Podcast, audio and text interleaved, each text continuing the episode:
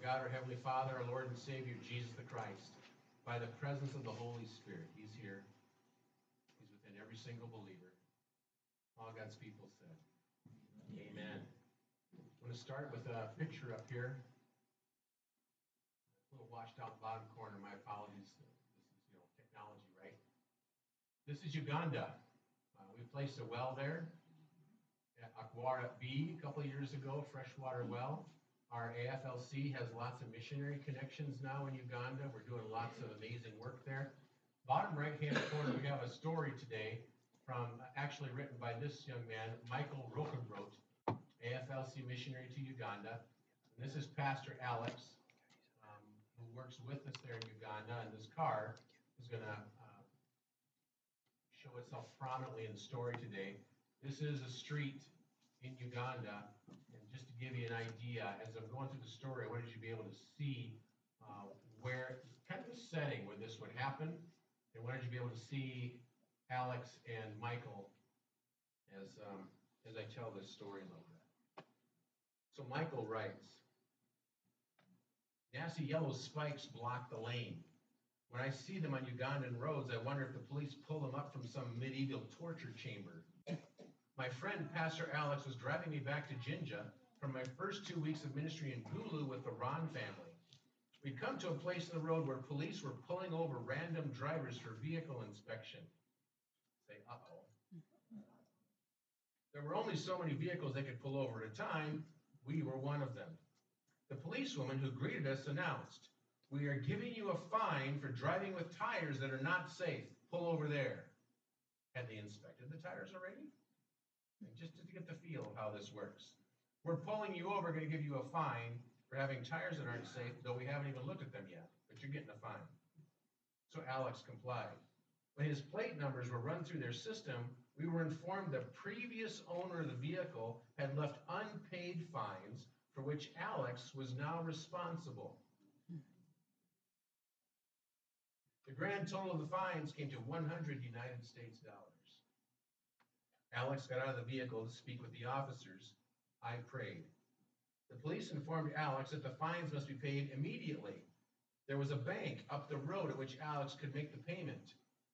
However, he must leave his vehicle behind. Alex protested that he did not have the money. Then came threats. The police said they might impound the vehicle. They might take a hammer to his license plate. And you do that, then you can't drive it. It basically takes it away from your, your possession. There was a man with a hammer standing right there at the ready. Several empty vehicles were around us with no license plates. It looked like we would lose our car. The officer said, 'Who is your passenger? Is he an ambassador?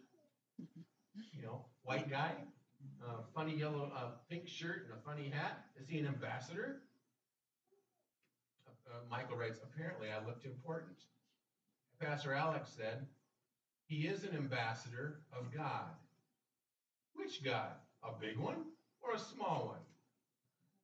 'The God who made you,' replied Alex. 'My father made me.' 'And who made your father?' 'My grandfather.' Then Alex said, 'If you follow that line back, you will finally meet the God who made you, the heavens and the earth.' The man with the hammer came forward, preparing to take our plate. 'Do not remove,' interrupted the officer. Looking at Alex, he said, 'We don't know why, but we are going to release you with your vehicle.'" Isn't that amazing? He even admits it. "I don't know why I'm letting you go with your vehicle, but I'm, but I am. Don't why, because the God that you don't know yet is compelling you to.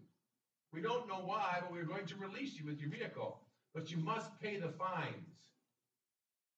So I helped with paying the fines. Paying another man's debt is not unusual in Uganda.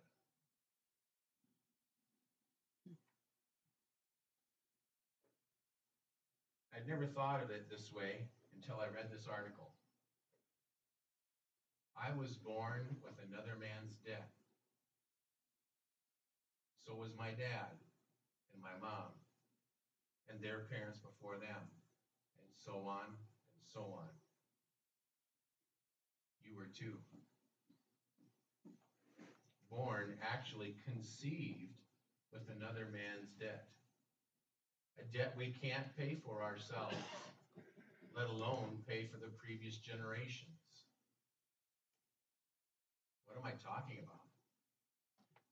Most Christians call it original sin. The sin the entire human race has inherited from Adam and Eve. God speaks of this in many places in the Bible. Job may be the first to speak of it in Scripture. Go with me to Job chapter fourteen, verse one. You're going to be a little careful with Job because a lot of Job is his three friends speaking, and they aren't always on track. It's in Scripture, but they aren't always, God rebukes them. But this is part of what Job shared.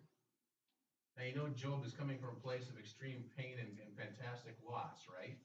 Sometimes his what he's saying it comes out of that experience. So sometimes it's kind of dark and depressed, and, and we get that, right? In chapter fourteen, verse one, Job says, "Man who is born of a woman is few of days and full of trouble."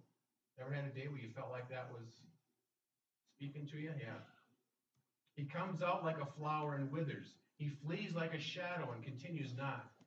And do you open your eyes on such a one and bring me into judgment with you?" So he's talking to his friends, his friends now. He says, "Do you open your eyes on such a one, on me, and bring me into judgment with you?" Verse four, he says, would you say with me out loud, slowly?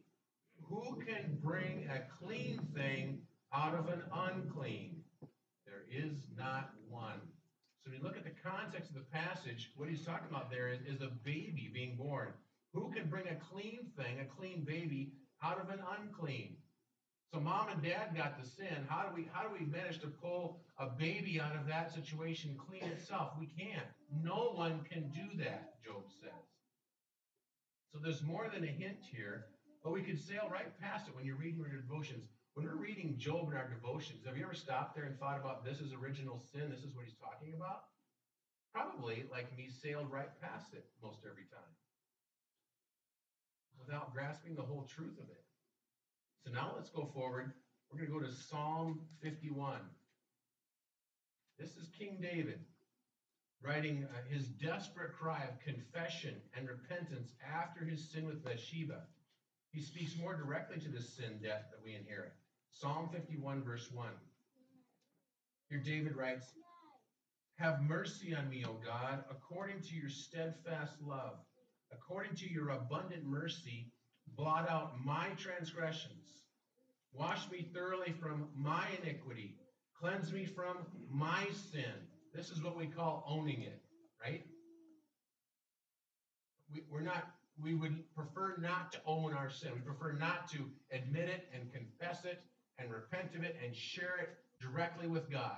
We prefer just to kind of, well, you know, I didn't really think that, did I? I didn't really say that, did I? I didn't actually do that, did I? But true repentance comes with ownership of our sin, our failure, our weakness.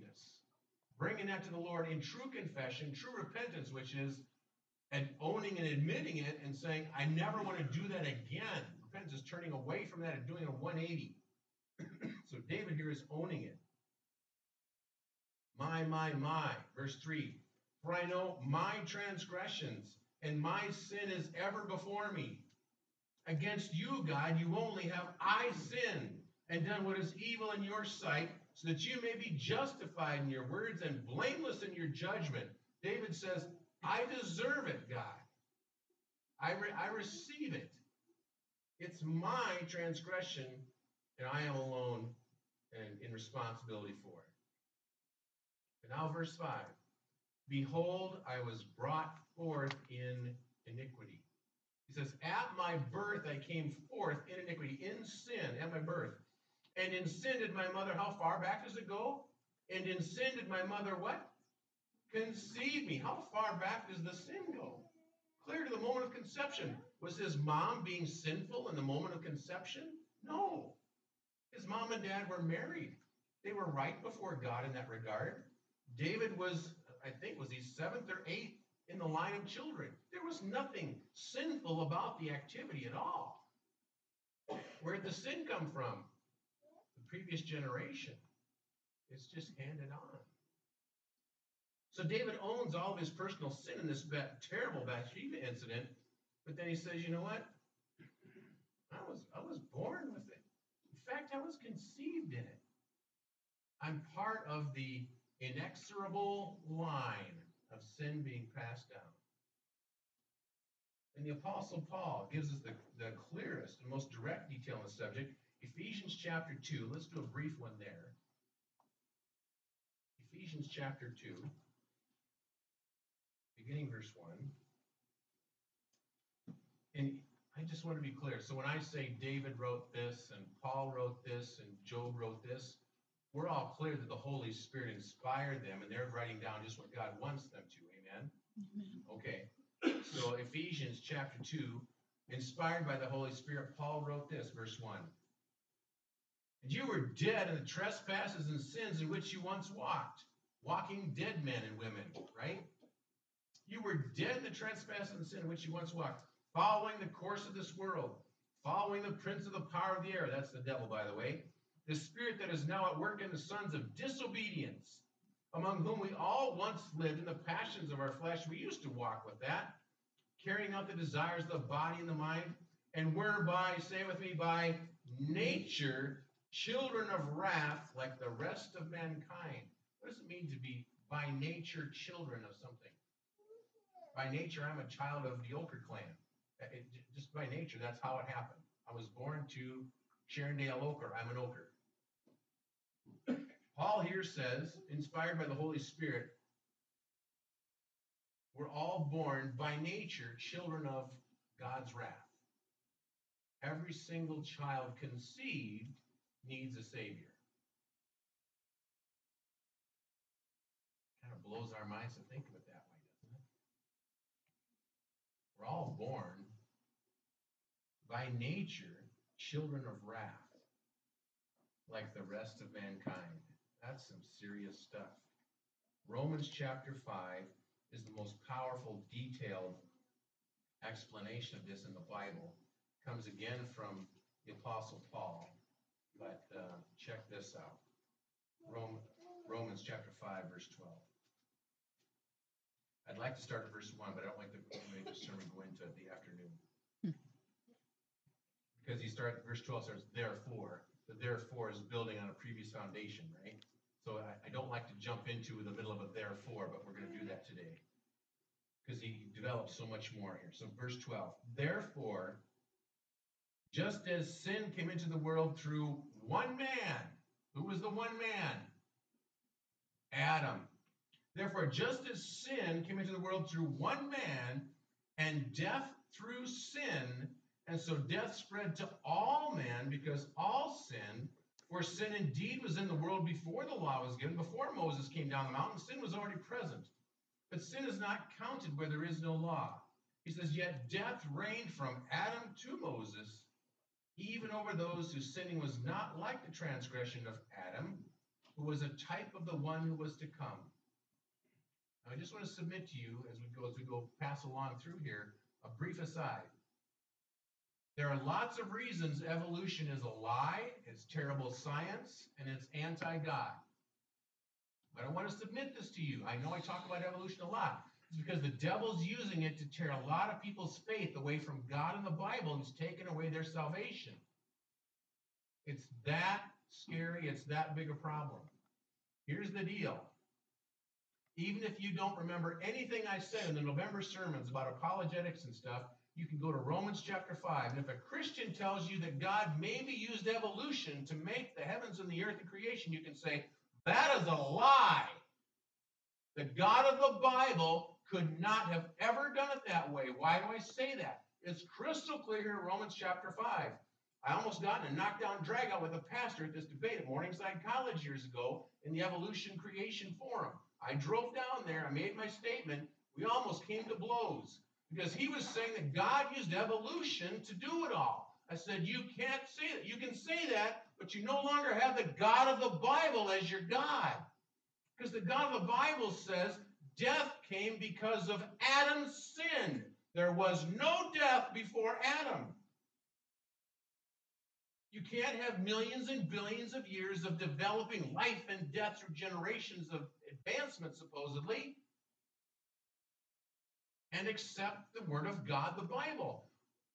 If you say God used evolution, you aren't just punting Genesis one, two, and three into the stands. You're tossing the whole rest of the Bible, including Romans chapter five.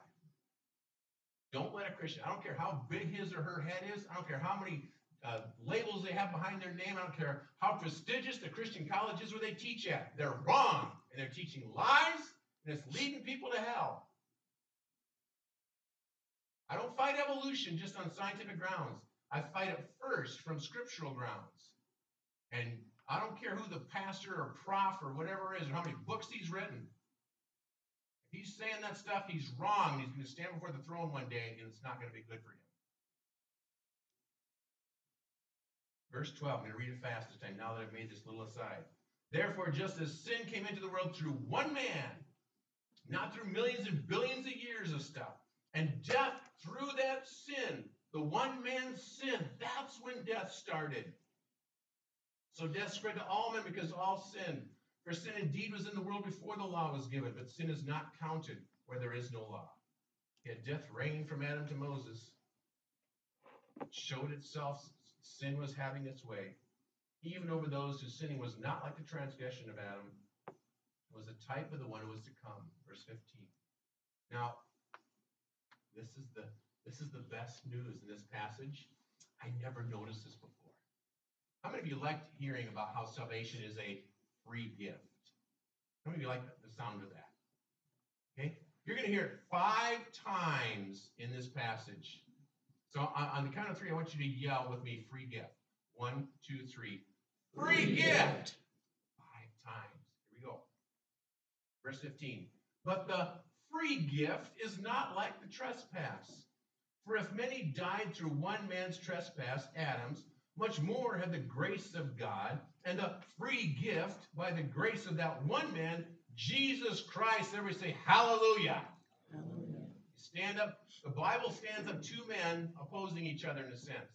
Stands up Adam, who by his sin brought death to all, and then brings along Jesus Christ to come up to him and say, Adam, I love you. I'm going to go to the cross for you and for all the people who received your sin from generation to generation.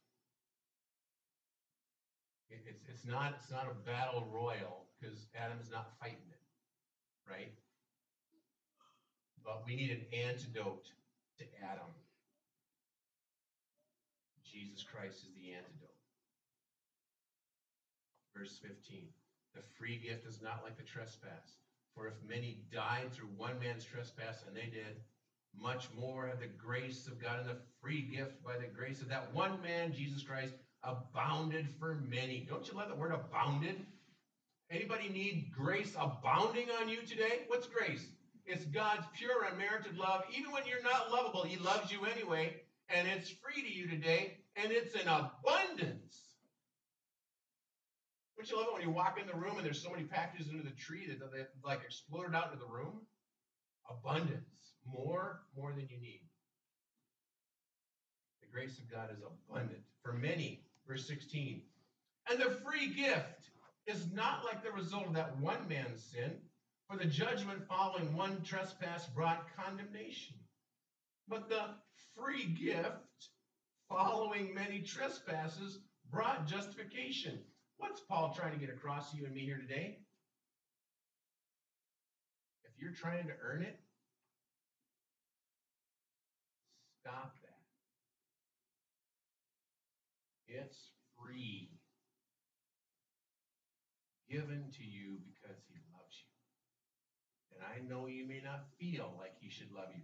I know that you may have thoughts from the devil that are condemning and accusing you and telling you you're not worthy of his love. Those are lies. Five times here, the word of God tells you, I love the stuffing out of you. I love you with an abundance you can't imagine. And I'm telling you over and over and over, that's three, over and over, it's a free gift. Please receive it gladly.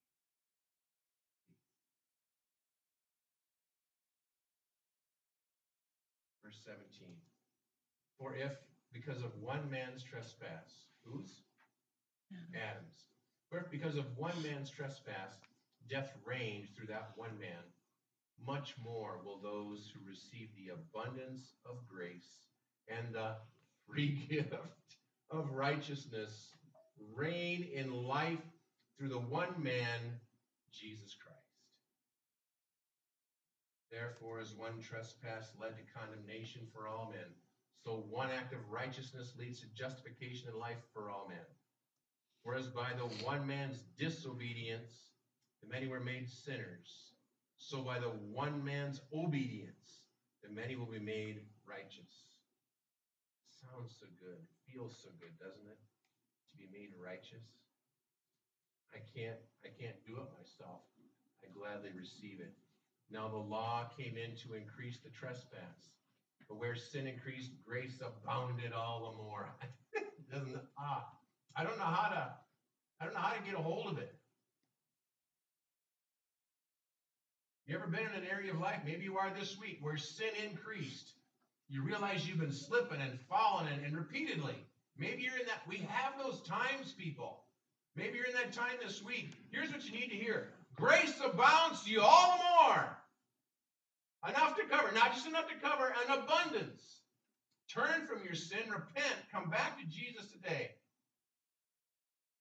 Admit that sin has been increasing in your life and that you hate it and you don't want that anymore. And let his grace abound to you freely, freely. So that as sin reigned in death, grace also might reign through righteousness, leading to what kind of life? Eternal life. Through whom? Jesus Christ our Lord. So, so what in the world does this have to do with Christmas? Only everything. From Adam and Eve unto every generation since them, over six thousand years worth of sin debt being passed on and on and on and added on to. Have I added on to the sin debt that I've passed on to my kids? It's a debt no individual could ever pay for themselves. How are we going to try and pay it for previous generations? We can't. Would I love to pay my mom and dad's sin debt for them? I'd love to. I can't pay my own. From Adam and Eve, there was only the hint. Then came the promise. And then the angel spoke to Mary. And the angel spoke to Joseph. The angel said in Matthew chapter one, verse twenty-one, or twenty, I'm sorry. Matthew chapter one, verse twenty, middle of the verse. The angel spoke to Joseph, and the angel said, check this out. Joseph, son of David, do not fear to take Mary as your wife. For that which is conceived in her is from the, say with me, the Holy Spirit. Okay, slow, slow way down here. Slow down. I don't know how long the angel waited to say the next sentence, right? I'm, I'm hoping he, he just kicked back for about five minutes. Because Joseph had some processing to do. First thing for Joseph is, whoa, whoa, whoa, whoa, wait, wait, wait a minute. So I, I just come to I just come to know that Mary's pregnant. I was thinking there was a secret boyfriend. So yeah, it broke my heart. And I was thinking to divorce her in a nice, quiet way. So so hang on a minute. You're telling me that the baby she's carrying is not a secret boyfriend, and I know it's not me. You're telling me the Holy Spirit conceived that child? That changes everything. This is a God thing. This is a miracle. I want to protect this miracle. You want me to be the husband to the woman who's carrying your child, God? Okay. But here's number two. Joseph. Well, no. Back up here a second. Wait, wait a minute here. Say again. We've been passing on sin from generation to generation ever since Adam and Eve. It's a debt we can't pay for them. It's a debt we can't pay for ourselves. So just hang on a second. This baby in Mary's womb, it's not a secret boyfriend. It's not me. It's you, God. Are you telling me this baby does not have the sin from the previous generations? Is that what you're telling me?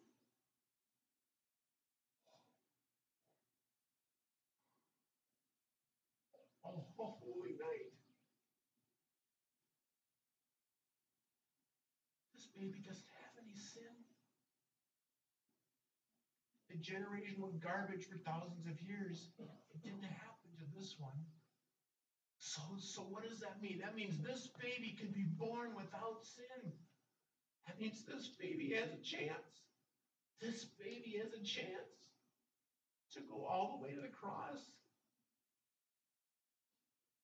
And then receive the download of generations of sin like mine and pay it for me? Are you kidding? Pay it for my mom and dad.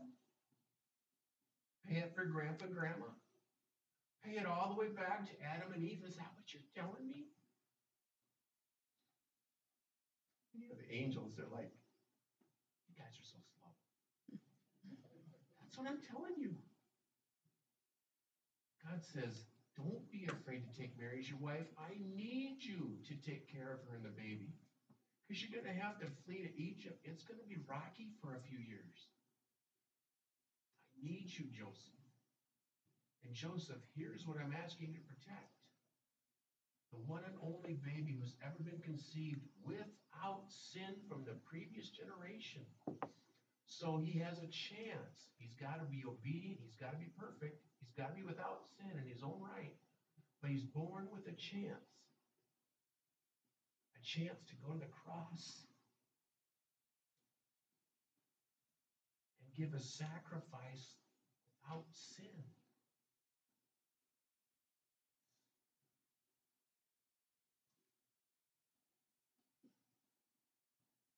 So the angel lets him process. Let's say ten minutes, okay?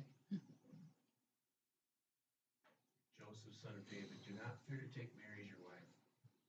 For that which is conceived in her is from the Holy Spirit. All God's people to that should just say, hallelujah. Glory. The angels are kind of saying, it's about time. four thousand years, the angels say, we've been waiting for this. So the angel picks it up again, verse twenty-one. She, Mary, will bear a son. You, because it was the dad's job to name the kids, you shall call his name Jesus, in the Hebrew, Yeshua, for he will save his people from their sins. So now Joseph's gone. Okay, I think I get it. Baby conceived by the Holy Spirit, sin did not get passed on to him. And this is your plan. We're going to name him Jesus Yeshua, because the name means God saves. And his purpose is to be born, grow, and as a sinless sacrifice, Son of God, willingly receive our sin. He's going to go to the cross. He's going to pay the price. He's going to save us.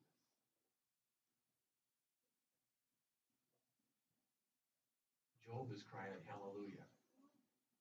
David's crying hallelujah. Adam and Eve, how do you suppose they feel? Do you ever think about that? How do Adam and Eve feel? They lived for nine hundred some years. And they watched with their sin and passed on to the generations. They watched for nine hundred years. How big a hallelujah do you think we're getting from Adam and Eve? As the angel tells Joseph, this baby, conceived by God, no sin there, and he's going to go on to the cross and save his people from their sins. And oh yeah, I'm not going to charge you ten thousand dollars or fifty thousand dollars or your firstborn child to receive this gift. I'm going to give it to you free because I love you.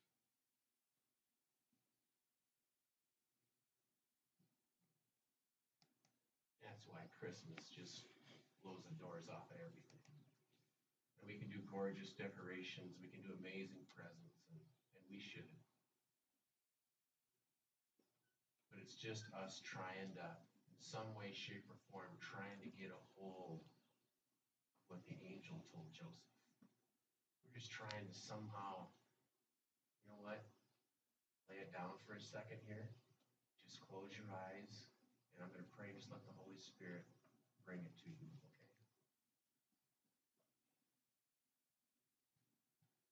God, your word just uh, blows our minds, softens and captures our hearts this morning, and we're thankful. Thank you, God, for showing us Job and David and Paul's writings, and for showing us the power, the, the universe-changing magnificence of this moment when the angel tells Joseph what's going on. God, this morning we, we're taking it to heart. We're, we're very aware of our own sin, even if we try to fake ourselves out of it sometimes. We try to ignore it sometimes. We love our moms and dads, our grandpas and grandmas. We love them all the way back to Adam and Eve. We can't fix it. We're so glad you did. Jesus. Thank you for coming, Holy Spirit. Thank you for conceiving such a child. Thank you, Jesus, for resisting and conquering every single temptation so that you could go to the cross and be a perfect and worthy sacrifice. You were our only chance, and you nailed it. And so today, Jesus, boy, we, we look forward to celebrating your arrival at Christmas, because we look forward to the cross and the empty tomb. Because we're grabbing a hold of this free gift today in Jesus' name. And we can't wait for you to bring us home to you face to face. Thank you, Father, for Jesus and for the free gift. We receive it now by faith in your Son. And all God's people said.